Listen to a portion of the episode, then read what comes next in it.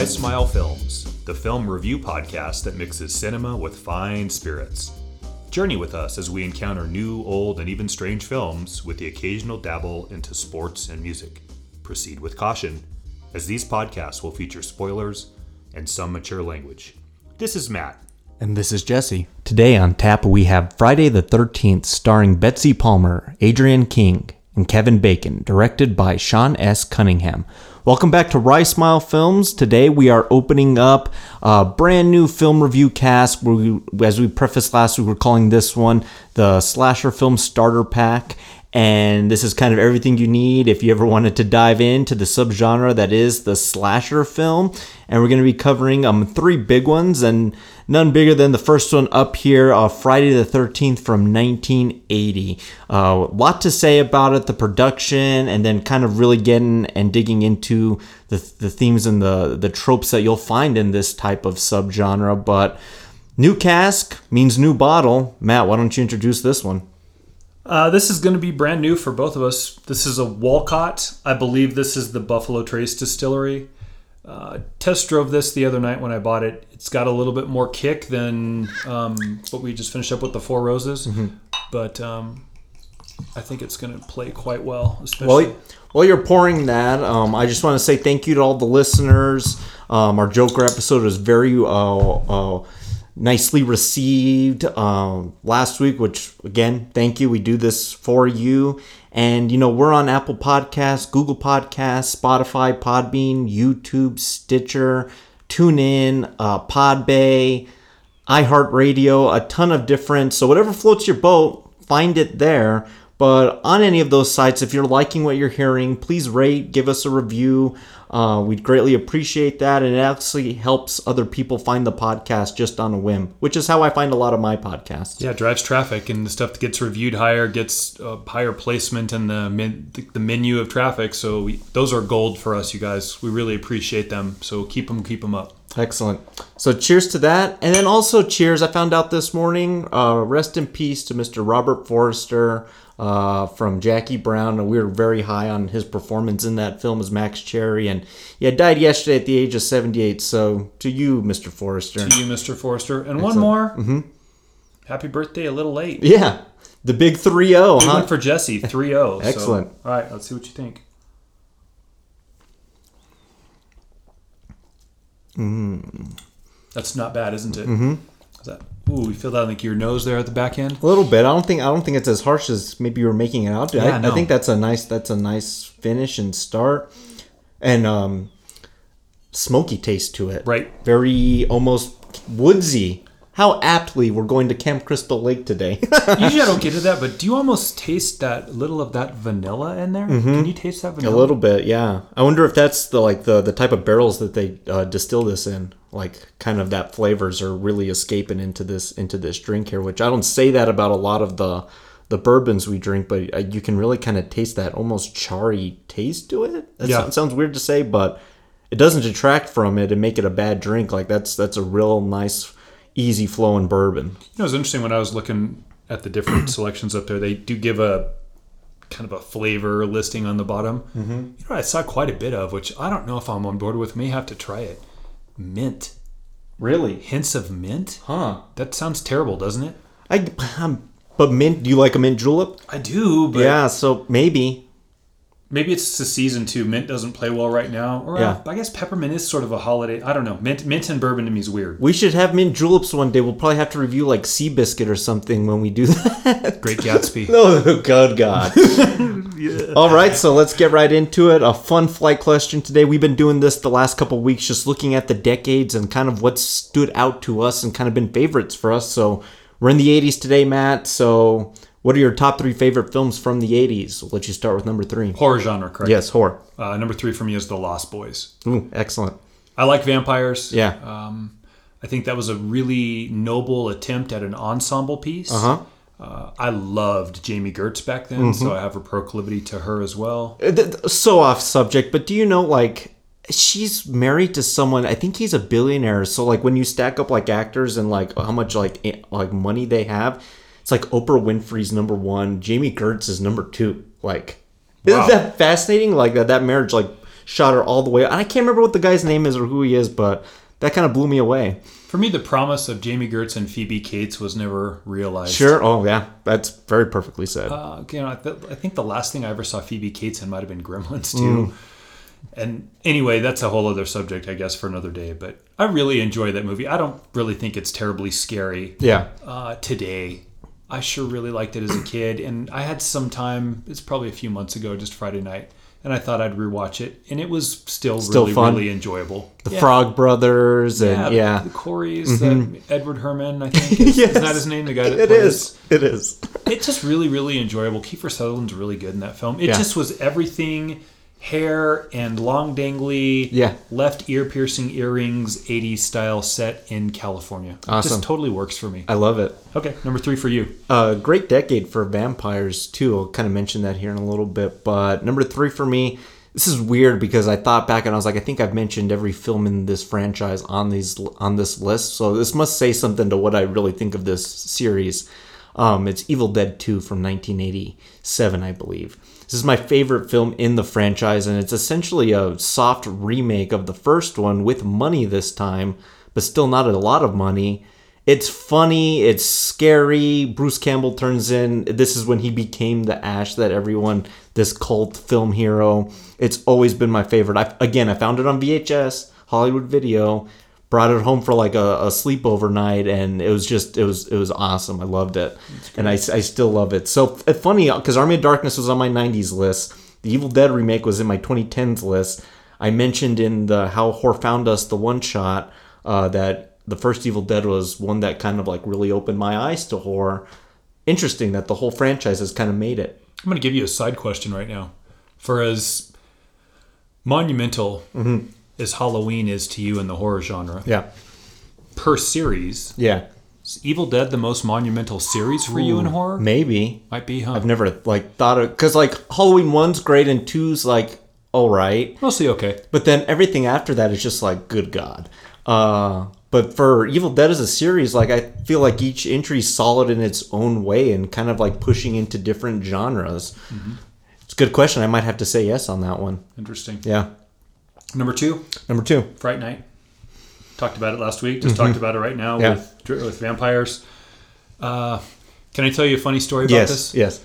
So Fright Night was a movie that I wasn't supposed to see. So my mom was at work one summer, and my babysitter had been left some money by my mom to take us to the theater that day. Was this the same babysitter that let you watch the Thriller video? No, but okay. Babysitters in horror, they all have the same fatality rate, which is 100%. Yeah. So we made it to the theater, and we missed whatever showing we were going to see. Mm-hmm. So then she took us to go see Fright Night. Oh, boy. And we came home, and I was fairly young. Yeah. And I told my mom that she had taken us to see Fright Night. Yeah. My mom canned her. She fired her. Yeah. Over Fright Night. So again, it created, it sort of furthered the, clandestine and sort of unapproved by the moral fabric in the Dixon household back then of what was acceptable. Yeah. But despite all that, I really, really like the movie. I love it. I think it's actually probably my favorite vampire film. Yeah. Jerry Danders, Chris Sarandon is just so interesting as the lead vampire, and then the characters around him. I can't remember the character's name. I watched this a couple weeks ago. Did actually, you? yeah. Look at William Ragsdale. Yep, that's between Amanda Burse and then Evil Ed, and then you got Peter Vincent in there by Roddy McDowell. Oh, it's Charlie Brewster. There you go. I'm good. Okay, what a great cast in that, and it's fun. It's very 80s. Again, like the nightclub scene. It's like he's wearing the Michael Douglas sweater from Basic Instinct in that one. Like, it's just something that it's got a cool vibe to it. Jay Giles Band did the Fright Night song in the end credits, which is impossible to find standalone. Good luck with that, but love it. I love Fright Night. Good. Mm-hmm. Yeah, me too. Number 2 for me, you know me, I do ties. It's what I do.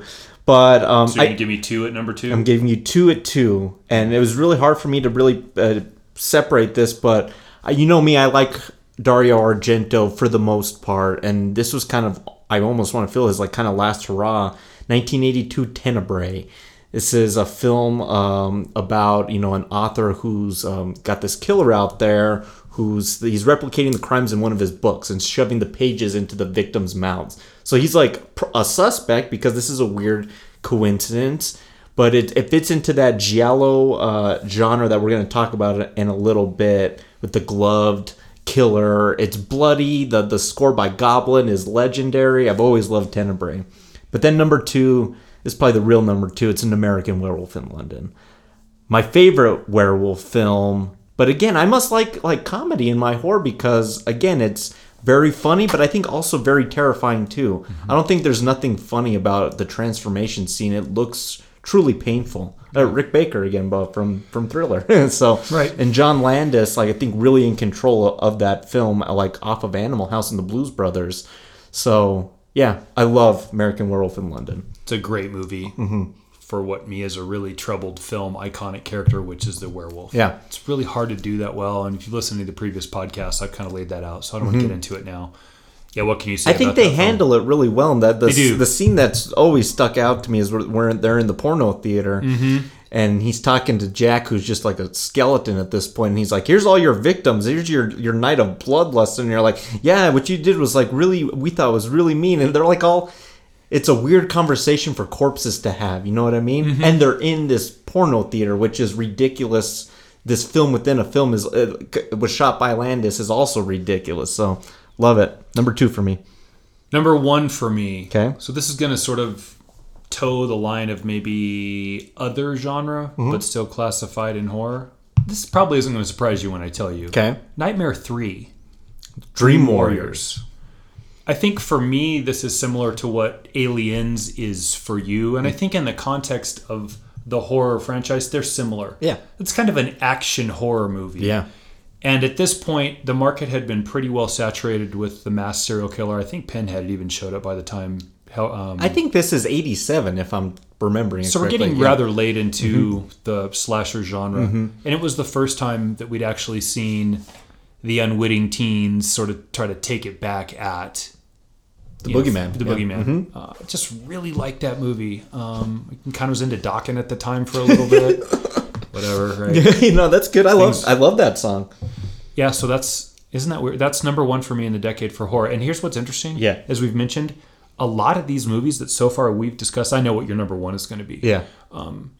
But they aren't the traditional scare the shit out of you kind of horror. No. Yeah. We're sort of playing with a really important part in the 80s, which I think is action. Yeah. It's interesting. Do you agree the 80s were a great action decade? Oh, of course. Yeah. So it bled into it. Mm-hmm. Okay. So there we have my three. That's interesting too, because one of the writers who had a hand in putting that together was your friend, Mr. Frank Darabont. Yep. Had a hand in that, along with Wes Craven and a few others. You know, bringing Heather Langenkamp back, and who's in that movie too is Mr. Ghost Story Dingus Man. Mm-hmm. Yeah, what is that cat's name? I don't know. You're right. Isn't he he's like the lead psychiatrist in the hospital. He's doing the experiments on them. That movie is referenced on a time from Jesse and I in this podcast. If you guys have never seen Ghost Story, aside from the first recollection of full frontal male nudity that I've ever seen in film, in the opening scene. I would recommend for you all to see that movie. The last 15 minutes of that movie are well worth the rise up to that film. Craig Wasson is the guy's name. There you go. There you go. Good, man. I'm forgetting today. It, but then I'm remembering it. Man, is that a sign of 30? To you. Jeez, it's certainly not a sign of my age. Okay. I'll give that to you. Well, you said you knew my number one. What is it, man? It's The Thing. Of course. Mm-hmm. 1982, again, a film that was just a total bomb when it came out because it came out the week after E.T. and no one wanted any part of it. But that's weird, too, because those are both made by Universal. You thought you'd, spread your films out. Kind of stupid. Very stupid. Especially considering the time. Yeah. That's not a summer release. Yeah. That's a September-October release for The Thing. I was going to say early October, right? Yeah.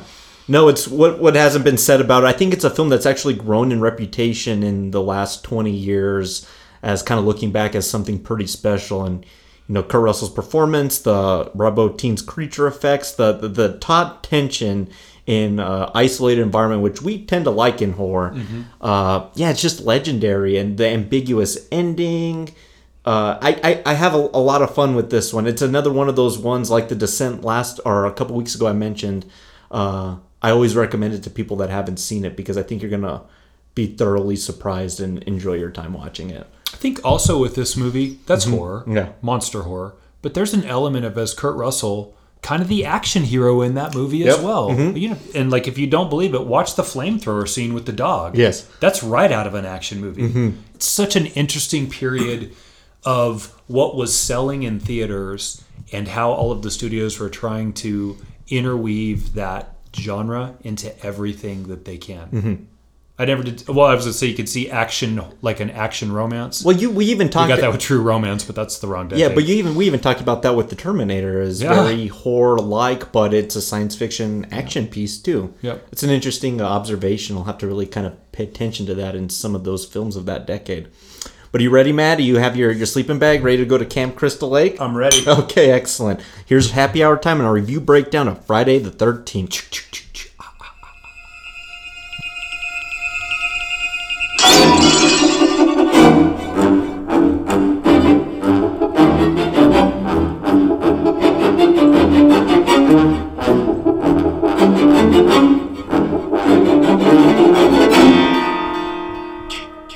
Welcome to Camp Crystal Lake, circa 1958, and we're introduced to a poor slate of camp counselors singing Jesus tunes. Like, I always thought this was really weird, and I laughed to myself. I'll be laughing at a lot of things in this film, but they're just like talking about ride the river of Jordan, hallelujah. And then they go and they're going to go have sex. You know what I mean? Isn't that such a contradiction? You know what I mean? The Catholic way, man. Exactly.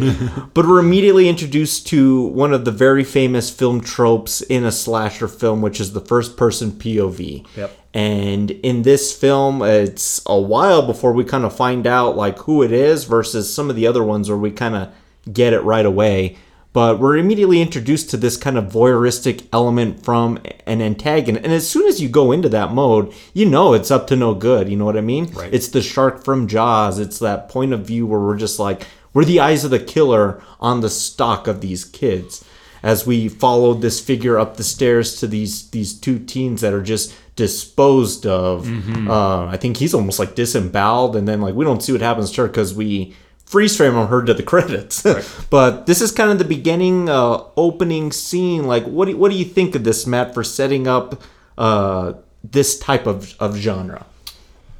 I think the one thing that was really different about this film for me compared to the latter iterations of this film is what's not shown initially. Sure. I think part of the slasher horror genre is very unique ways to kill these people and how bloody you can get with it. Yeah. This movie, to me, is rather tame on the scale of blood and violence. So, okay, that's not really an answer to your question, but it's getting there. I think what we're starting to develop is how important, and this is not this podcast, this is coming. This is not the Halloween podcast, but how landmark that opening scene in Halloween is, and how we are taking or paying homage to that through copycatting. Sure. I'm glad that you said that, because that's actually what the director has gone on record to state. So Sean S. Cunningham actually has ties to Last House on the Left. He like teamed up with Craven to do that, and I can't even really tell you any other really films he's made, but saw Halloween was like, well, we should just do that. We'll just kind of like rip it off, and because it's so easy to do. There's a formula to it. Well, sex, and then just the slaughter, of the not innocent anymore. It works. Yeah. So what he came up with was a kind of really ingenious way. He hired Victor Miller to write this screenplay, which was originally titled Long Night at Camp Blood. Friday the 13th is just so much better because it's like, again, tied to this unlucky holiday. So he actually took out an ad in Variety, just a one page of like the words busting through like a pane of glass to kind of see what traction he could get, and also to see, has this name been taken like already? And they were kind of clear on both fronts, and it kind of started generating some buzz of like, ooh, what is this thing? Again, like a title like being enough to kind of really let you know, oh, of course that's a scary movie type of thing. Yeah, like you see Halloween, you're like, yeah, that's a scary movie. Yeah. Black Christmas, things like that. Victor Miller's career is a bit interesting, too, because it's outside of Friday the 13th that really doesn't go anywhere, does it? Exactly. And he kind of becomes the guy for the series. Mm-hmm. Yeah, I mean, there's two other movies on here, that one called Rock, Paper, Dead and Manny's Orphans that I've never even heard of. Yeah, I haven't seen those. Yeah. But it's all very interesting. So maybe before we kind of get too much into that, I kind of want to put class into session right now and kind of talk a little bit about this subgenre of horror, which this would be fun to do for like ghosts and werewolves one day when we talk about those films, but it's the knife pitcher's turn.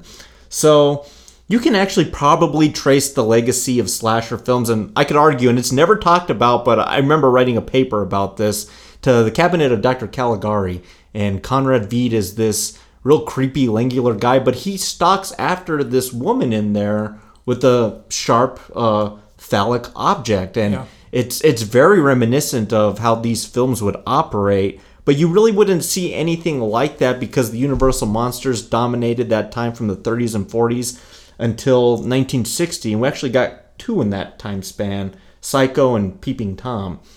Well, and if you want to push it, we could go to Franju and Eyes Without a Face too, right? Mm-hmm. That's kind of around this time as well.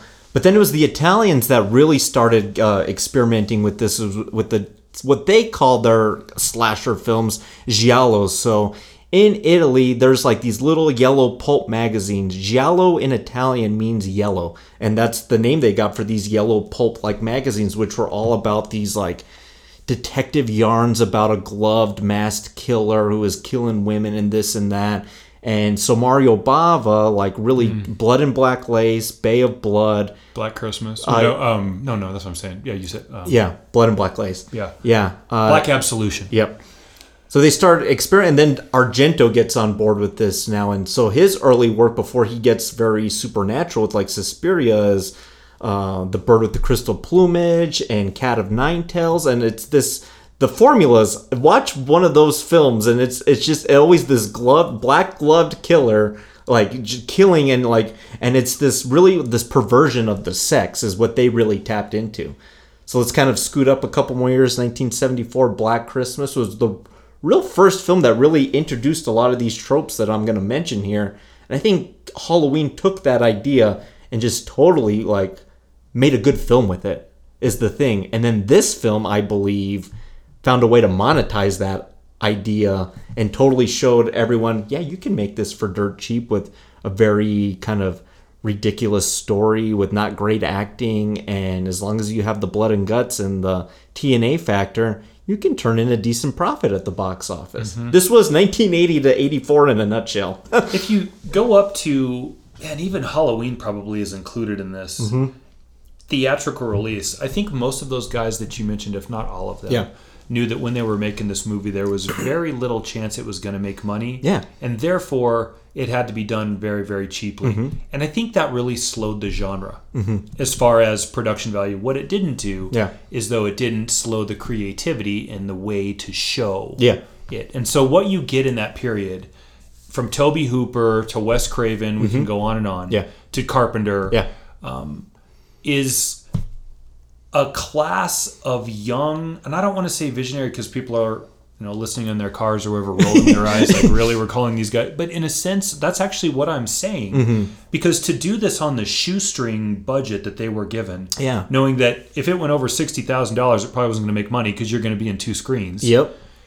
Man, you almost had to find, in a way, a singular, not quite singular, but almost singular cheap location to do it, which gets to the house in Halloween and Camp Crystal Lake specifically in Friday the 13th. Because guess what? We're here the whole time. We've got all the set pieces we need right here. Yeah. So let's kind of list some of the tropes that you'll expect to find in this genre. So a final girl, which is come to be known synonymous with the last girl standing. Sometimes it could be final boy. That doesn't really work out too well. But they're the most pure of the group, almost virginal-like in their appearances and morality. But interesting in this film, and I want to talk about that a little later, adults and authority figures are usually mostly useless. Mm-hmm. They can't be counted on. They're late. Everyone's usually dead by the time they show up. They don't believe the kids. Yeah, exactly. A group of friends, usually filled with token members of explicit nature. So you have your sex pot ones. You got, you know, the slutty ones. You got the stoner group. The jock, the weirdo, the breakfast club of fodder. And the one that's always my favorite is actually the jerk or asshole member. Yep. In this film, it's Ned. Yeah. Mm-hmm. But it's always the one who's like always got like a quip or a little joke to tell. And they're all dying. They're all dying. Yep.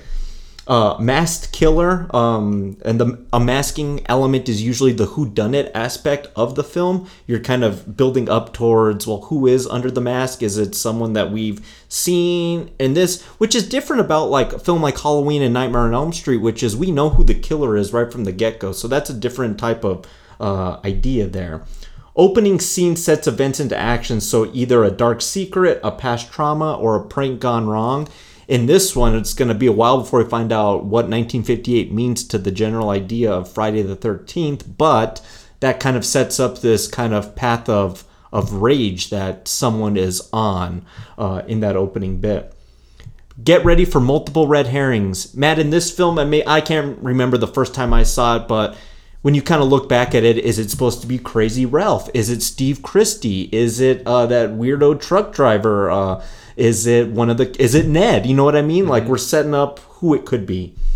First person POV, a reactionary fantasy. So a lot of times, like, the actions of these teens, whether it's smoking dope, having sex, is usually what dooms them in. Mm-hmm.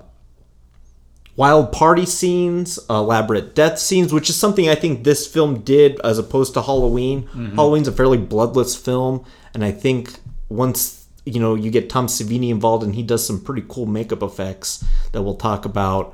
I think that became a changer too. Everyone's deaths had to be more bloody and gruesome as we get along. Yeah. Take place around a significant time or a holiday. We're on Friday the 13th here.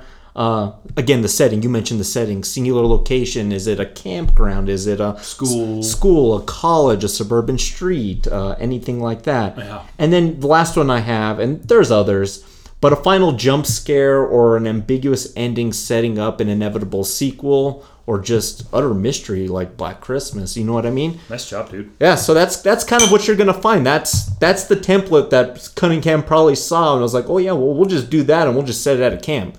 That's kind of an easy writing job when you really break it down because the characters don't have to be, for the most part, overly developed because they're going to meet their maker in like 15 minutes. So it makes the process of making the film a little bit easier, maybe a little thinner on like, well, this ain't like The Godfather, but like it's a different type of film.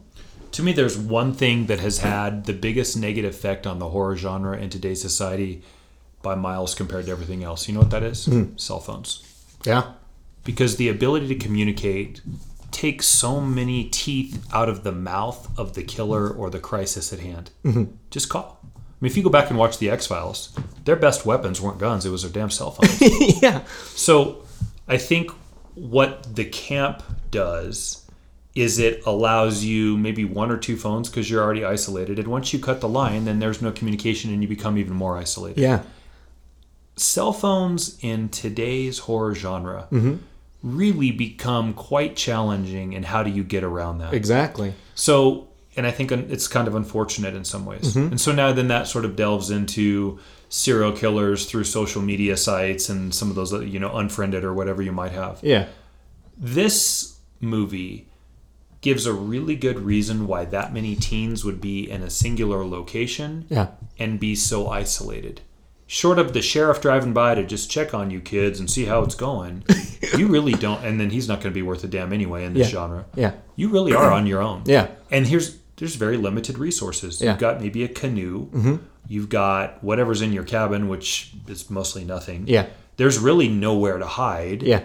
Other than the woods, and then you're out on open, and that's sort of in the cave of the bear. Yeah. It just sets up really well for it's the playground for the killer. Oh, good. It's not an easy out, as we've talked about. You can't rely on the phone to get you out of danger. Yeah. I want to mention something before we move on here. There's a great Friday the 13th game out, I think, for PlayStation, maybe Xbox. you play as either a role of a camp counselor or Jason. If you're Jason, you got to slaughter the counselors. If you're a counselor, you have to find a way to escape. You either got to repair the car, find the phone tube to repair the phone to call for police, all while evading Jason. And the maps in there are there's a perfect replication of Camp Crystal Lake from this film as a map to play on, which is awesome. But you get the thing, like you said, you can't call, you got to fix the phone first. Then you have to survive for like 2 minutes before the cops show up. Then you have to run to where the cops are, all while you're just getting like, it's impossible to survive sometimes. Mm. So play it if you haven't. If you're a fan of this franchise, I highly recommend playing that game. It's a lot of fun. Sounds fun. Yeah. So let's introduce some of our fodder here that we have. So we have Annie, who's gonna be the chef cook of this, who's hitchhiking on her in her way to find Camp Crystal Lake, and we immediately get it from the townies, don't we, Matt? We get this, oh, you're going up to Camp Crystal Lake, huh? I thought that thing was closed down. I can't believe they're opening it up. It's already got this aura of urban legend to it based on our opening little bit. That place has a death curse. Oh, Crazy Ralph. Crazy Ralph is another one we're going to meet here pretty soon. Yeah. Walt Gorney is that guy's name. Mm-hmm. And he's sort of that, you know, street corner televangelist forecasting the doom of society because God's just had it, you know, repent and revelations and that guy. But in a Camp Crystal Lake sort of way.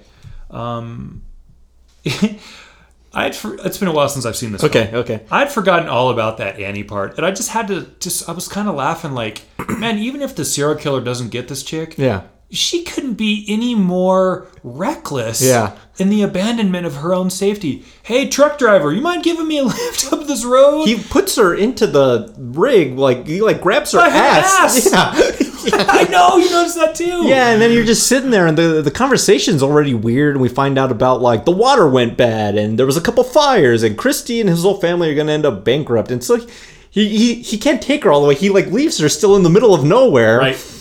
And then she gets picked up by the ambiguous killer, and it's weird, too, when she leaps out of the truck, she, does, a head dive into the, I don't know, her survival instincts are, at a one. Yeah. Getting into two, this was the era of hitchhiking too, where it was kind of maybe a little okay. Nowadays, you don't even know. I'll call an Uber. Mm-hmm. Right. Social media and it's the demise of horror through social media and technology. I kind of like what you said though, because that makes the writing of it now a little more challenging. I think maybe that's why, The Conjuring flourishes so well, because we can go back to the 70s where you eliminate those outs. You think about period horror piece. Mm-hmm. And that's pretty much what it is now. Yeah. What would you do, Matt, if your mobile phone killed you? Getting Sam Marshall. Yeah. Such a great line. Yeah. So then we're introduced weirdly to, again, my observations are just bonkers at this point.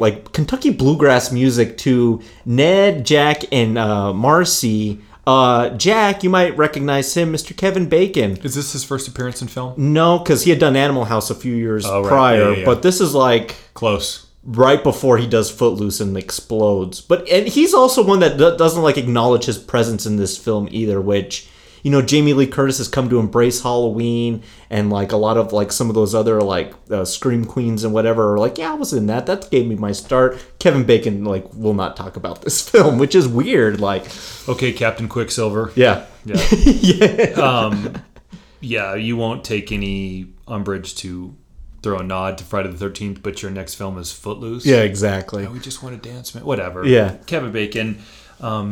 They all have that, don't they? Mm-hmm. Every one of them has, oh my God, look, it's Johnny Depp. So-and-so, yeah. Or it's George Clooney. Mm-hmm. Or it's fun. It's Jennifer Aniston. It's, what was that, Leprechaun? That's Troll. Or maybe it is Leprechaun. Yeah, it's funny how a lot of these, because it's an easy in. If they're making them so cheap, they don't need name actors. And that's another interesting thing. Usually Hollywood's built upon, we got to have a star in there to sell the film. In horror, the concept sells it. Right. And especially slasher is such date night material.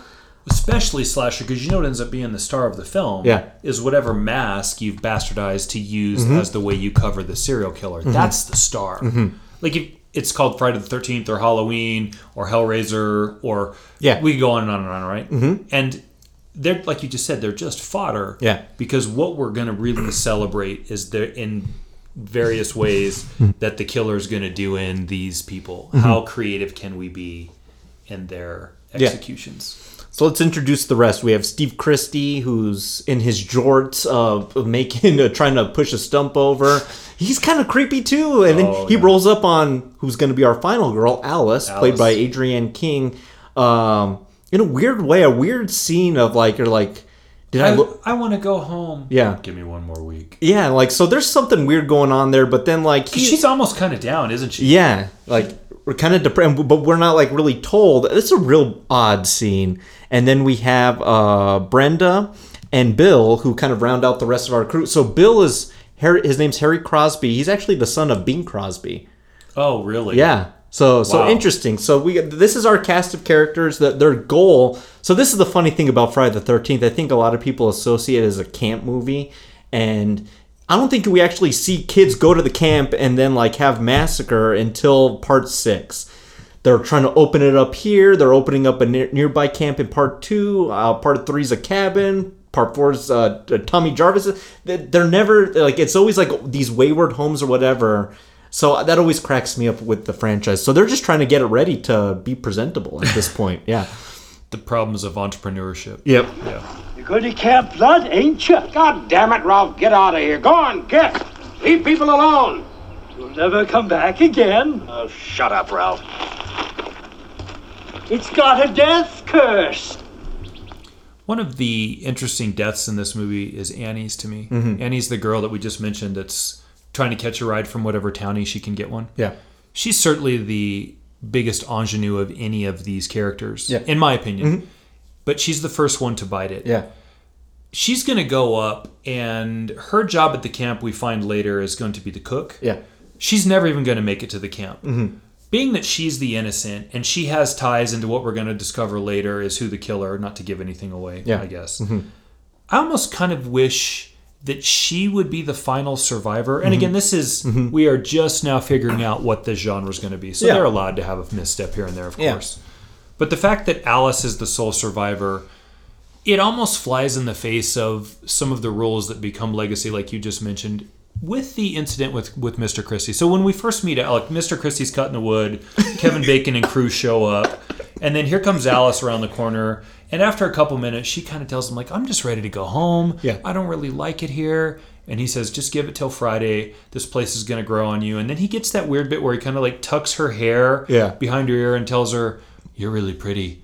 And she's kind of like, thank you. Mm-hmm. You know, which certainly not a stop sign, not to get all Me Too-y or whatever. No, there is no Me Too in the slasher genre, by the way. No, there's not. The women are treated like very much fodder. But don't you almost get it to a certain point, like maybe she's a little bit interested in what Mr. Christie might offer? And it's hard, too, because as much as I like Alice as a character for the most part, she doesn't fit the stereotypical final girl model, too, because later they're playing strip Monopoly, smoking dope, and like she doesn't fit that kind of most pure version of these characters. It probably is Annie. She's so wholesome. And she's so wholesome, she doesn't even know when the truck driver deuces her on the ass that's not acceptable.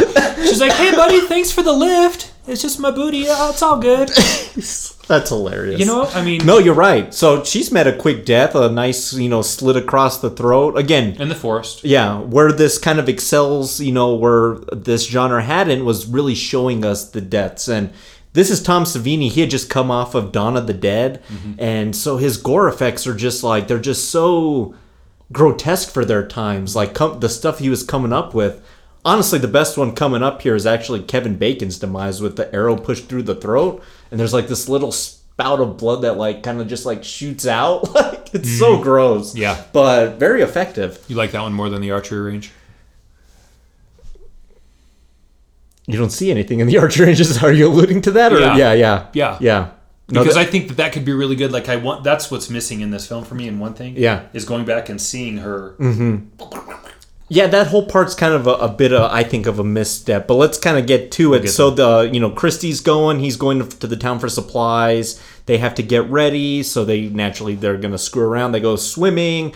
Again, you know, observation, astute observation number two, when Ned's drowning, Kevin Bacon and Brenda go in to save him. Kevin Bacon apparently doesn't know how to dive into water and just totally racks his nuts on the water. Oh, like, my God. Yes. Like belly flop. I'm like, dude, Kevin, like, you got to tuck, like, man. You got to tuck or to, like, jump higher. Yeah. So when you watch it next time, now you can look for ass touching and ball racking. There might be a few more coming up too. Indeed. But so we're alluding to the killer's looking at them from the woods. Again, that first person POV. We're establishing the roles. Ned's the dick screwing around. The cop comes in. He's totally useless. He's looking for Crazy Ralph. So we're like, maybe Crazy Ralph's the one kind of, you know, on the loose here. And they find him in the pantry. Yeah, and he kind of just portends more demise coming and then pedals away, and they're kind of like, oh, it's just Crazy Ralph. You're right. The only thing he's missing is that, like, picket sign that says the end is nigh. You know, right? It's coming. Yeah. He does have purpose in the film, though. I think he does do exactly what, to me, this movie is, although this is a slasher. Yeah. To me, this is a lot of whodunit. Mm-hmm. It almost is in a weird way whodunit. Mm-hmm. And I don't think we really see that again until we get to Scream. Yeah. A few of the smaller slashers will play around with that idea, but not one of these, like, big heavies. A lot of them, it's Chucky, it's the little doll, or it's Michael Myers, it's Freddy Krueger, it's Pinhead, it's the big bads. You're right. Not until Scream is it Henry Winkler, is it so and so type of a thing. I think that works out well because then you're sort of intrigued, figuring out, well, it might be one of these teens. And my initial thought, going way back to the first time I saw it was it's Ned. Okay. Because you see him and the relationship that Jack has with Marcy. Yeah. He's clearly jealous. A third wheel. Way a third wheel. Yeah. And then, like, kind of a jackass third wheel on top of it. Mm-hmm. Well, you've set it up perfectly for him to want to take revenge. Yeah. We've also set him up perfectly to die, too, because he dies in the very next scene. So go ahead and take it. This is actually kind of, when I was watching... What a dumbass. Why did you go, hey, look, there's a weird person in that boathouse. I'm going to go see who it is. Yeah, no, it was weird, but it kind of gave me the creeps, too, when I was watching it last night, because, like, you kind of see the face of the killer, and then she like, turns and goes into the cabin. He's like, hello? It kind of gave me the willies a little bit, and then equally creepy. So Jack and Marcy get in there, not before Kevin's Bacon's greatest line in the film, where the storm comes. He's like, that storm's gonna tear down that valley like a son of a gun. Easy there, Kevin. Watch the language, buddy. Yeah, watch that script line. Family friendly movie here. So they come in, they do the dirty, but oh no! But above them is, like, Ned, like, all, like, cut up and dead, which is very creepy. Yeah. So if we want to talk about outs again, another thing that's great about this camp location in this film is this storm that comes in, because it's just torrential downpour for the rest of the film. Mm-hmm. So they can't, like, really, like, drive anywhere or go anywhere because they're just stuck inside. So it's just a matter of who splits up and just gets totally screwed. Right. Which it's Kevin Bacon first, arrow through the neck. Again, great. Like, doesn't, like, the blood start, like, dripping on his forehead, and then the hand. So okay, so Matt, you gotta run with me here. So Ned's up dead in the bed. They're doing it in the bed. Is Mrs. Voorhees just, like, laying underneath them the entire time? Yes, yeah. And I think that parallels the scene to start off the film. Sure, okay. Which is when she's watching those two camp counselors get it on, and we come to find out later that. That's where she really has an axe to grind with these kids, is while her son was drowning, they were off in the corner fucking. Yeah. And that's why my son is dead. Mm-hmm. So I think the answer is yes. Yeah. Which adds another layer of creepiness to her. Really creepy. It's that an invasion of, like, a private moment that's being invaded by a corpse and a killer. You know what I mean? Like, that's, you don't think about it because you don't see it, but... It's almost like a double voyeur. Yeah, double voyeur. Ugh. Yeah, exactly. The heebie-jeebies there. Then Marcy's going to the bathroom. She meets her demise. She takes an axe to the face. And again, another great, like, makeup effect. Like, this, that's one thing that if we had to stack up the different franchises, like, on, like, a battle playing ground, I honestly think Friday the 13th in all its entirety has some of the best death scenes, like, in this series. We got arrow neck. We got axe face. You know, some creative kind of stuff that we really hadn't seen in these films before. They're certainly taking the envelope and pushing it compared to what any of the prior... Black Christmas is a little edgy. Yeah. But taking what Halloween did and then elevating it to the next level. Yeah. And that becomes the trope. One of them is like, what's the next cool way to kill somebody? Yeah, exactly. They kept having to one-up like the next one. Like, oh, did you see? One of the best deaths in this franchise is actually in part 5. And Jason takes this belt and ties it around this guy's head on this tree stump and then ties it with this like stick. It just like squeezes his head. It's just so gruesome. But that's where we had to get to from here to that. Well, to that, the landmark creative death sequences that this sets up is the entire premise of torture porn, isn't it? Yeah. Like that's the whole Saw franchise. It is. What kind of crazy way are we going to do these? What people? Crazy contraption can we put them into? Yeah, this is definitely a precursor to like all of that. Sure. So in the separate cabin, we have Alice, Bill, and Brenda playing Strip Monopoly, which is this. Okay, if you didn't hate your friends enough already, you pull out Monopoly so you can all fight together. It's already a difficult game. But no, now you got to strip your clothing off now while you like go bankrupt. Do you know what I mean? Well, with Monopoly, what I always think of in that scene is, man, they're going to be naked for a long time because when you get into Monopoly... there's been many 4 or 5 hour Monopoly games that I've played. Yes. And there's only so many clothes that you can pay rent with. Exactly. So then, like, once you've gone bankrupt and you're naked, what's next? Exactly. I don't have anything to pay with. I mean, like, put your balls on the table. Yeah, what are you going to do? Yeah, exactly. So, but the storm saves them, I guess, because it blows the door open. Brenda's like, oh, shit, my room, got my stuff everywhere. Yeah. So, again, we're separating the victims out. Like, they're leaving, safe in a group. And... yeah, that she just... again, I think a scene that misses the boat. I think this archery range, and she's set up this archery range. Naturally, she would die here. But we don't see it. We just see a flash of light, and then we just kind of cut. And I'm like, and the film's been graphic enough with the other deaths. For whatever reason, they didn't want to show us that one. Well, the way that they... stop her in front of the target and the lights come on. She says, who's there? Yeah. And she moves right in front of the bullseye. Mm-hmm. It's clear that that's what they wanted to do. Yeah. I don't know why they didn't finish it. Maybe they did. And so here's something else that happens in this genre, which, again, trying to have these gory, bloody deaths, these films were the notorious enemy of the MPAA, the motion picture. So they were always getting these X ratings because these deaths were too realistic and too gruesome looking. So maybe, Matt, that ended up on the cutting room floor in order to get this down to an R rating because, as you know, you can't roll into a theater with an X. Right. Yeah. And there's no question that they weren't setting that up for her to be done in that regard. Mm-hmm. So, yeah, maybe. Well, let's just still go on the path, too, because the next one's Bill, Mr. Bing Crosby's son. Yep. And they're together, but then they split up so he can go work on the power generator. Yeah. And he's met a demise by arrows, too. Again, we don't see it. We just see him, strung up on the door. But, yeah, the film has decided to kind of, I guess, move things along and not show us these. But then now we're going to spend quite a bit of time with Alice kind of just running around the camp. But let's talk a little bit about the element we haven't mentioned yet, which is the music. Mm-hmm. Would you say the music's fairly Psycho-esque? Oh, for sure. Yeah. Sharp strings. Yeah. That, like, Yeah, for sure. And it, kind of an interesting moniker that they added to, and everyone knows this, it's the So what it's actually, it's a derivative of Killer Mommy. So kill, kill, kill, mama, mama. Really? So yeah, he repeated that in this like verbophone into the soundtrack, and then that kind of echoes it out over the sound. So man, you hear that in every one of these movies now. That's like the little moniker for it. So we're left with Alice and... she just kind of...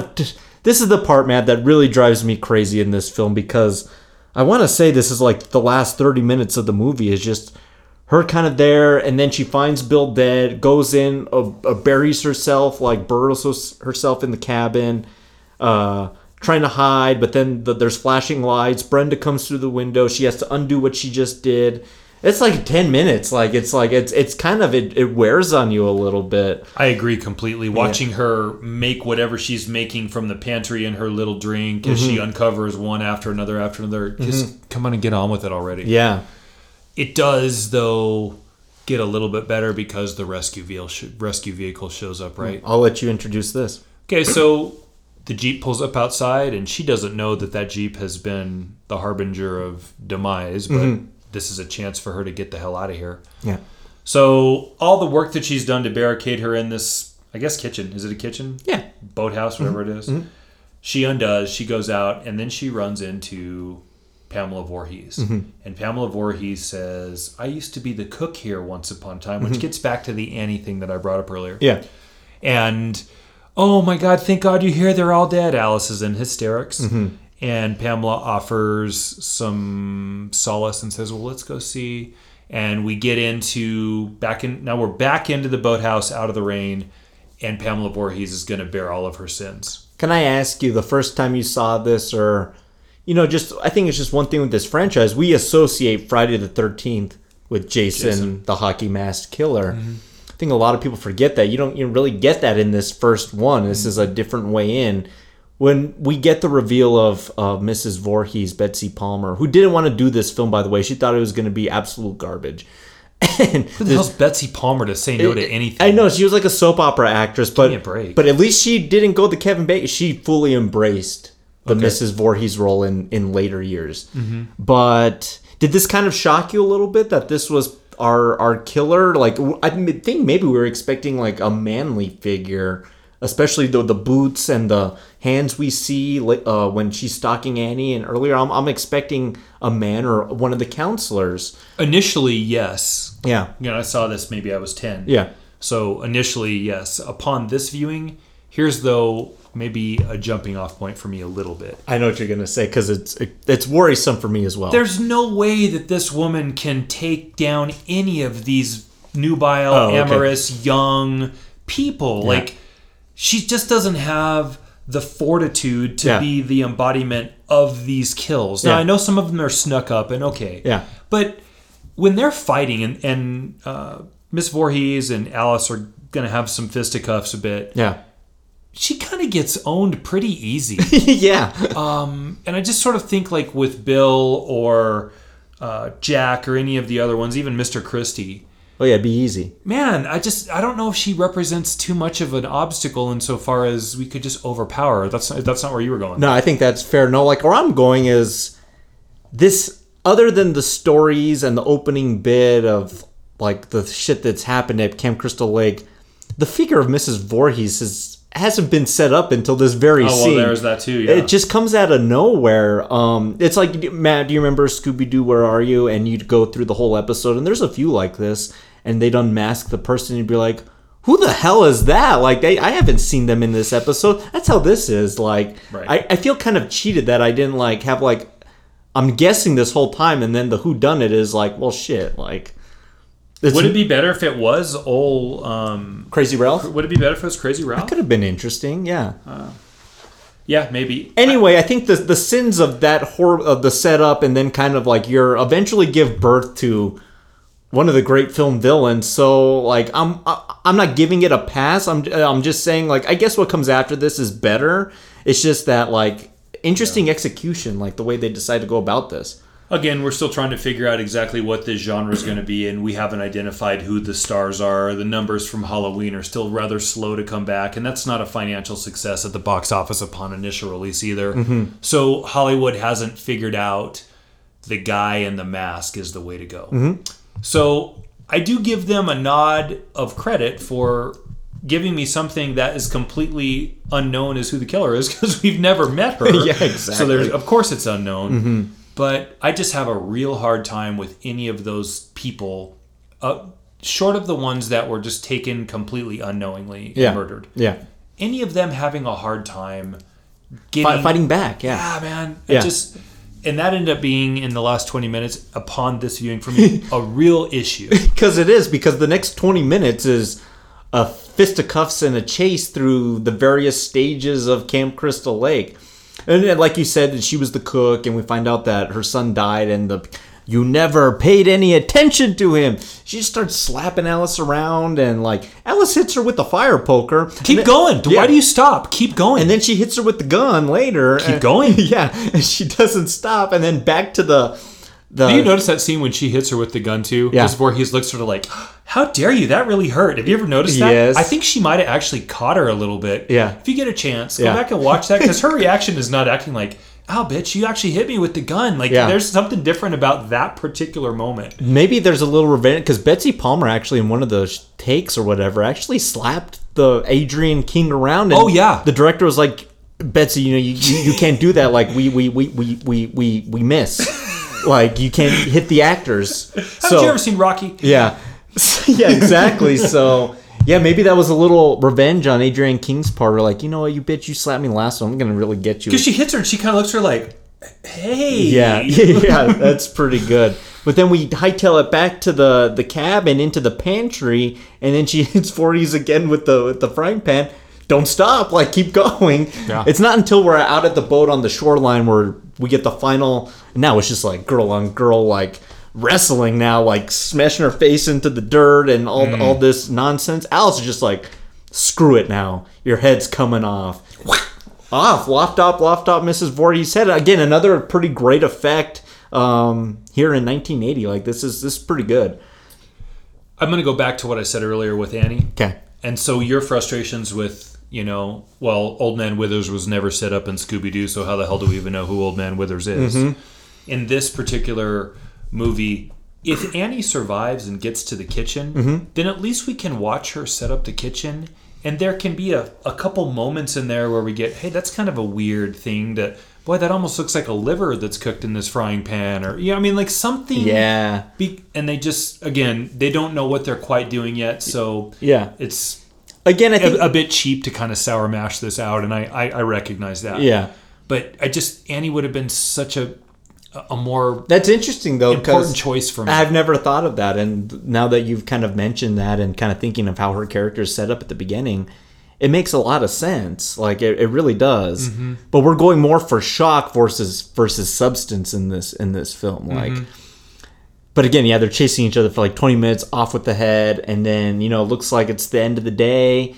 And this is the scene that works very well for me, yes. even to this day. Yes. So she's out adrift there on the canoe, and they're playing like whatever like horrific like Christopher Cross cover band they could have found in the early 80s to like play some song. Takes me away. Yeah, they get that guy. And they're playing some like really melodic, like euphoric, heavenly music, and the cops are there, and she's looking like, "Oh, I'm gonna be saved." We just need some sepia tones, and it'd be perfect. Oh, it would be. But the camera does a nice slow pull in where you're just like, "Yeah, this is great." I'm finally gonna leave the theater. Like, this scared me. It was gross. I had a good time, and then like, oh shit, like. Grotesque, drowned out Jason just totally leaps out and pulls her in. This is a jump scare that I think still works very well today. Lake zombie Jason shows up, yeah, and pulls her in, and mm-hmm. I guess the cops fish her out. Yeah, or that was a dream. Or like, it was a dream. Yeah, exactly. Like, I don't know, like what we're aiming for, because she's in the hospital in the next bit. But this is definitely the Carrie moment again. Like Cunningham, mm-hmm. They're not unapologetic of where this film came from. They're like, we saw Carrie, that had a great jump moment. We need to have that in our film. They were right. But, Matt, is it kind of maybe safe to argue that if that scene isn't in there, maybe we get this franchise, but maybe not in the way that it looks? I'm so glad you asked me that. Yeah. That moment, okay, for everything that Michael Myers at the end of Halloween is, that moment in this scene is that particular moment, mm-hmm. Jason out of the water to get Annie. Yeah. I'm sorry, Alice. Yeah. Is the most important moment in the entirety of the Friday the 13th franchise. Mm-hmm. Because, my God, how long has he been underwater? Because he's decrepit. Yeah. So he's already gone through rot. And if he's living in the water, he seems to be almost immortal. Mm-hmm. So, and then we get the birth of what's going to be, of the three, you know, big ones, Jason, Michael, and mm-hmm. Freddy, the most brooding or hulkish of the three. The most indestructible of the three. Right? Is that a fair way? I think so. That's the most important point in this entire franchise, and I will take that to my grave. No, that's great. So I guess the answer to your question is, did you ask me, what does it work, or would it go different? Yeah, it would definitely go a different route. Yeah. They absolutely slayed that moment. Whether they just lucked into it or they knew better, I'm not sure, but they... cut lightning in a bottle one way or another. And I think the fact that it worked and it got people, I think people were, or the producer Victor Miller and Cunningham were like, we need to use that character or that in some iteration going forward, because we've killed Mrs. Voorhees in a very human way. Where do we go next? It was the obvious answer. So, yeah, so we go off and Alice is like, what about the boy, Jason? Like, we didn't find any boy. Did you notice, Matt? I've always noticed this in every viewing in the final shot that, like, the lake does almost like a little like ripple in the middle, almost like, you know, something's down there. I didn't sort notice of a that. Thing. It's very faint, like, and I think it's just kind of like meant to be like a fish or whatever, the tranquility of the lake. But I always kind of thought of it as, no, something is still kind of out there. You know, Sean Cunningham, obviously with Victor Miller and his stable of people I'm going to go to, has an okay career, I guess. Did you ever see any of the House series from the 1980s? Oh, how? Isn't that William Cat? Yeah. And, you know, I didn't know there was 3 or 4 of those, but a couple of those, I mean, it's kind of a Poltergeist ripoff in a sense. Yeah. But House wasn't entirely terrible. I guess what I'm getting to is I think both of these guys were able to take Jason about as far as they could take him. Sure. But this moment, this one we're talking about here, is really well designed by both of them. And whether that was in script or whether that was, hey, I have an idea, or whether that was the studio, like, make this franchisable. I don't know. You probably, that tends to be your space more than mine. Yeah. The production stuff. But, man, if Jason doesn't pop out of the water, not only is this franchise dead or the reiteration of Pamela Voorhees, which, come on. Yeah.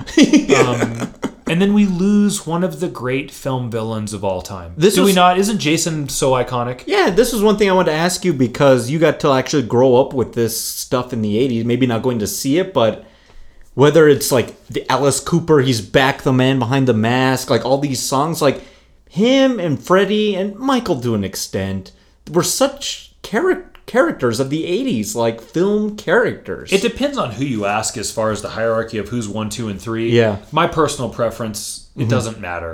It was palatable, and it varied depending on what the freshest movie was. Yeah. Looking back on it, the early iterations of what Freddy was compared to like the sniper one-liner guy that he became. Yeah. That's probably where I would tend to lean as number one. And Jason would probably be number 3. Yeah. The problem with Michael is, for as brilliant as Halloween is, masterpiece, I don't think they were able to capitalize on him going forward. Jason was so hulking and so brooding, and what Michael offered was so stoic. I think Michael offers menace in the shadows, or Jason's like in your face with it. And Freddy became comedic. And he's the only one that speaks, too, so he's got that element. God, I don't even know what you asked. What did you ask me? Well, just like their placement in the 80s. Like, everyone loved them. They were in videos. Like, everyone... Yeah, man, they were... Video games, comic, like books, like... Halloween costumes. Yeah, they were everywhere. There's a nostalgia piece to them right now, and if you doubt that, go to any spirit store and you can see exactly what I'm talking about. They literally have a section that is for Friday the 13th and Nightmare and Halloween. Like, they literally have a section... an homage, like an altar of it's cool, you know, respect and homage to them. Yeah. But in the 1980s, growing up with that, everybody knew who they were. Even if you hadn't seen the movies, they were as part of the conversation as the day was. You know what it's very reminiscent of, and I don't think horror's had this since that time. Like since the 2000s, like no way. And we're throwing like Jigsaw and like that's it. Like who else? Like there's not a lot of those big heavies. It's very reminiscent of the 30s and the Universal Monster craze. Yeah. Of Frankenstein, Wolfman, and Dracula. Yeah. Like, this is that version, but of the 80s. The function of 3. I mean, I would even take that and go with Iron Man, Captain America, and Thor. I guess, yeah, we could do that, yeah. So the rule of... but yes, you're absolutely right. But for horror, yeah, it's always been these guys. And they churned those out films... One a year. Per franchise. Yeah, one a year. You had close to probably 30 in that decade. Yeah, Halloween was the one that went through and we'll talk about, like, it went through, like, a hiatus in the middle there, and there's a story behind that. But, like, Jason and Freddy were just like, man, it was, like, shot for shot. Like, yeah. They're just, like, following each other. And it was like, who's going to slip up first? They kind of all did. So, okay, Matt, I think time now more than ever. Let's rate Friday the 13th. We have Rock Gut, Well Call, Single Barrel, and Top Shelf. I'll let you go first. As I say every week, you know, when I get to this rating, Single Barrel to me has an element of uniqueness to it. Yeah. I think what this movie does really, really well is give a plausible reason for that many young people to be at the same location at the same time. Yeah. Like summer employment. Mm-hmm. Yeah. So, and that's going to set a standard mm-hmm. that becomes tantamount in this franchise. Yeah. Look, it doesn't hold up today because that franchise, the genre, hasn't exactly held up today for all of the reasons that we've mentioned. Yeah. But you can't pick on it for that. Yeah, no, yeah. Like, and I hate it when people say, well, when you look at it now, well, all they had was green screen back in 1950. Like, stop it. Yeah, exactly. Like, you spoiled brat. Right. Yeah. So I think it's top shelf in its, Single Barrel and its ambition. Mm-hmm. In its production and staying power, it's probably call minus. I didn't want to turn this movie off. I can tell you, I've seen way, way worse this year than this movie is from 1980, and that's almost 40 years ago. Brother. Yeah. So, I don't know. I mean, that's some Single Barrel call. Yeah. How about that? I'm gonna kind of do the same thing. Okay. So, I wrote it just kind of a little bit to kind of get my ideas on paper. So, I don't think the film is necessarily like a good film, like I might call like Halloween and Nightmare. Yeah. I think the plot's thin, the characters are thin, and then the killer coming out of nowhere is kind of, it's a little cheap. But it set the groundwork to how to monetize this subgenre. So, a budget of $550,000. Gross of $60 million, home run, man. Slam dunk. Paramount's gonna want you to do that like 5 more times, right, at least. So what it did do, and it upped the blood factor. Before this, we had Black Christmas, Halloween, and I had to look at the date. When's Prom Night? Prom Night's like 2 months after this. Okay. So it was in production at the same time. Terror Train, kind of around the next year. Okay. 81's the golden year for this fans of this genre. That's My Bloody Valentine, The Burning. Friday 2, Halloween 2, like it was on fire. High school horror high. Yeah. To everybody out there, we know the director of Horror High intimately. Yeah. Like he's a huge part of this whole process. Larry. To Larry. Let's raise it to Larry. To Larry and Horror High. And Horror High. Excellent. But prior to those films and Prom Night, for that matter, like they're fairly bloodless films. The deaths aren't elaborate. They're fairly forgettable. But this one was like, man, I remember the Kevin Bacon arrow bit. Like that's legendary. Mrs. Voorhees losing her head. Like that gets talked about all the time. So, and it helped, like what we just mentioned, the emergence of this Jason Voorhees character, which would become just a staple of this subgenre. So, I'm going to actually go with a rating of call. I'm like right in the middle of where a rating can be. It's not reinventing the wheel. Instead, the wheel was stolen and put on a Hyundai. So a fairly economical model, but it's still drivable. Okay, well said. So, that's genius. Yeah, okay. Good for you. I had to write that down. But yeah, that's kind of what it is to me. It's not going to blow you away, but I think it's a very important film for what it sets up going forward. Both for the slasher genre and for the franchise. We've seen some bad moms before. Mm-hmm. I think Pamela Voorhees is a really bad mom. And what this movie does is for everything that 2 through 10, is there 10 iterations of Jason? Jason X is 10. Freddy versus Jason would be 11. Okay, and then, 11, 10. 11-ish somewhere. Yeah. To start off with her and then get it to him, I think that's kind of a cool arc, even though she's only in it for one movie. Mm-hmm. And I think it's noble that as we're laying the groundwork for this entire genre that's going to spin off other genres, mm-hmm. that they chose to go with a female antagonist and sort of the failures of mom's parenting abilities and revenge to ultimately birth Jason. Yeah. And I don't know if that's just film theory, edubabble, that I'm smart because I say that or think I'm smart, or if that's what the plan was. Yeah. But that's in fact what happened. She does birth Jason. Yeah, exactly. And isn't that sort of the function at a very primal state of mom? Oh, yeah. Because she's not mom if there's no birthing. So with that, Did you know that a young boy drowned the year before those two others were killed? The counselors weren't paying any attention. They were making love while that young boy drowned. His name was Jason. That's the perfect segue, Matt. So we're going to end this episode with a little nightcap. And, you know, yeah, looking at Pamela Voorhees and, well, her intentions in her own fucked up head were probably like, well, I got to get them back for killing my son. It's still pretty horrific. So she's a pretty bad on-screen mom. So, Matt, there's been a lot in film history.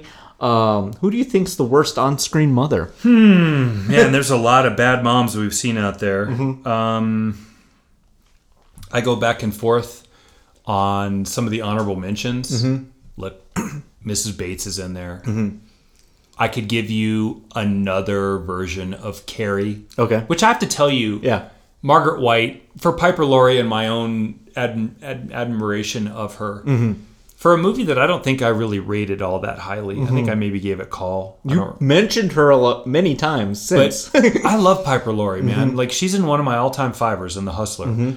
I'm purposely not going to name Margaret White but obviously she'd be in there. So let me change things up a little bit here. Okay. What if I gave you Angela Lansbury from the Manchurian Candidate, yeah. as Eleanor Shaw? Oh yeah, yeah. I love that film. That's good. And I feel like that film is such a contemporary analysis of politics in the United States in 2019 right now on so many different levels. It's bad enough to brainwash your kid to make him say thank you and please and be polite, but to basically turn him into an assassin so that you can ascend the throne. Oh, fuck, man. She is the worst mom for me. Hands down. Yeah. Man, that's one of the best villains of all time. Like, Mrs. Robinson is certainly in the discussion. Yeah. But it's... That's good. Angela Lansbury. It's John Frankenheimer, right? It is John Frankenheimer. Oh, that's a great film. Ooh. Everybody, please listen to me. I know I do this to you every week. Yeah. I hope you guys are keeping a list of the stuff. It's Matt's Film Rec of the Week. This one, you have to watch, not the remake with Denzel, the original Manchurian Candidate. And I don't care about the slog and if you think that it's boring or, like, I promise you, the ending of that movie is worth any moment that you've put into it. And if that's not, then the lake scene is also worth mm-hmm. the price of admission. Please, Rye Nation, please, I'm begging you. Yeah. For Jesse's birthday, give him a birthday present. Yeah. Go watch The Manchurian Candidate. You see such a fine performance. Give me a birthday present to Jesse. There you go. Right? Awesome. Okay. Sweet. I kind of thought about Norma Bates. And that's a hard one to pick just because in... her actual personification, we don't really see her in the film. We see Norman's visage of her through himself. Did you do Bates Motel? I didn't. Okay, never mind. Okay. It was... For a couple seasons, it was okay, and then that really jumped the shark and got into, like, weed farming and a bunch of other kind of weirdness. Vera Farmiga's terrific to me. Yeah. And it... in some ways it worked, but in some ways the most important part of that show was killed off by Norman at the end of season 1, which is the teacher that he starts to have an affair with. Yeah. Who I think is like the Blue Fairy in like the Disney Once Upon a Time series. Oh, really? Okay. But anyway, yeah. I thought about Norma, but we just don't see her. It's just the idea that like Norman has that he's gone with his mother. I'm going comedy with this one. Oh. It's hands down the worst film mother because the shit happens twice. I'm going Kate McAllister from Home Alone. Oh. I gotta... yeah, okay. Like, not only... your family's just so big and disorganized. Really good, yeah. You leave Kevin at home. Okay, that's a disaster. And I gotta throw some shade at the father, John Hurd, too. But at least she makes an effort to come back.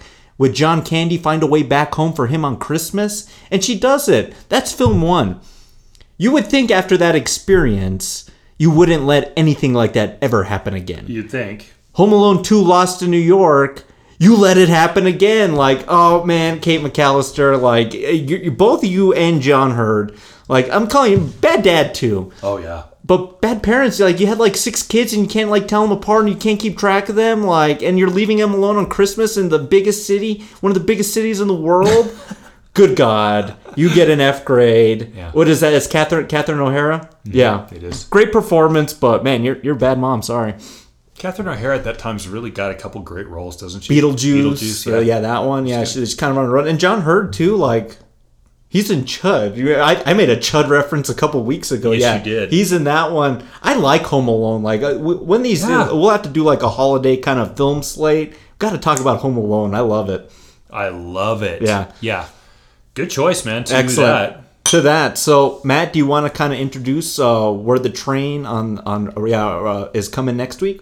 So we're going to move from the seminal piece in big mainstream slasher horror to the latter iteration of those, and came across in kind of unventured territory, which was dreams. Mm-hmm.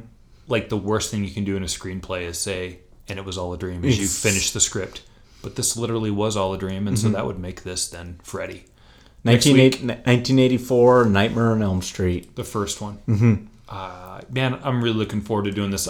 Mostly because I haven't watched that movie in 15 to 20 years. Okay. I can't wait to sit down and watch it again. I'm curious to see if it ages well for you, because I don't know if, like, again, we don't talk about, like, the effects and everything, but, like, I'm with you. I dig Dream Warriors, but it'll be interesting to see what you think of Nightmare on Elm Street in new light. I watched it about a couple months ago. I love it. I still really love this film. And a lot of it's, we get a boogeyman for like the first time. We get monotone Leatherface, monotone Michael, monotone Jason, and now we get this villain that's got some sass to him. Mm-hmm. He's got a mouth, and he's gonna terrify you by like seducing you in a way. Like it's bizarre. Great cast: John Saxon, Heather Langenkamp, Ronnie Blakely. She won an Oscar, I think, for Nashville. Right. And the first screen appearance of Johnny Depp. I'm excited to talk about Nightmare on Elm Street. There's a scene that troubled me so much as a kid, and it's the alley scene when Freddy's arms are so long that they extend from side of the alley to side of the alley as the kids are trying to run away. Uh-huh. And I remember being really, really terrified. I can't wait. I'm going to set myself up really late at night, really quiet, with all the noises and shit that goes on in the upstairs of my house, to try to give myself that factor and scare the crap out of myself. Because of all three, Halloween, Nightmare, and Friday. This is your favorite. Halloween, Nightmare, and Friday the 13th. This one was the one that scared me the most upon initial viewing. So we'll see. Excellent. Well, cheers, Matt. Cheers, Jesse. Cheers. I got to get going. I'm not going to go open up a camp, because that actually seems like a poor financial venture with no return on investment. I don't want to end up like Steve Christie in multiple ways. So I'm just going to take a chill day today. Hop in a canoe and go for a little travel on the lake. Yeah, hopefully there's no little Jason down there. Thank you all. We'll see you next week. Everybody have a good week. We'll see you in the dark. Thank you for listening to Wry Smile Films. Follow us on Facebook and Instagram to stay in the know for future episodes. And be sure to subscribe to us on Apple Podcasts, Spotify, Podbean, YouTube, Stitcher, and leave us an email at rysmileproductions@gmail.com. Friday the 13th is property of Paramount Pictures, Warner Brothers Pictures, and Georgetown Productions, and no copyright infringement is intended. Until next time. The boy. Is he dead too? Who? The boy, Jason. Jason? In the lake, the one who attacked me, the one who pulled me underneath the water. Ma'am, we didn't find any boy.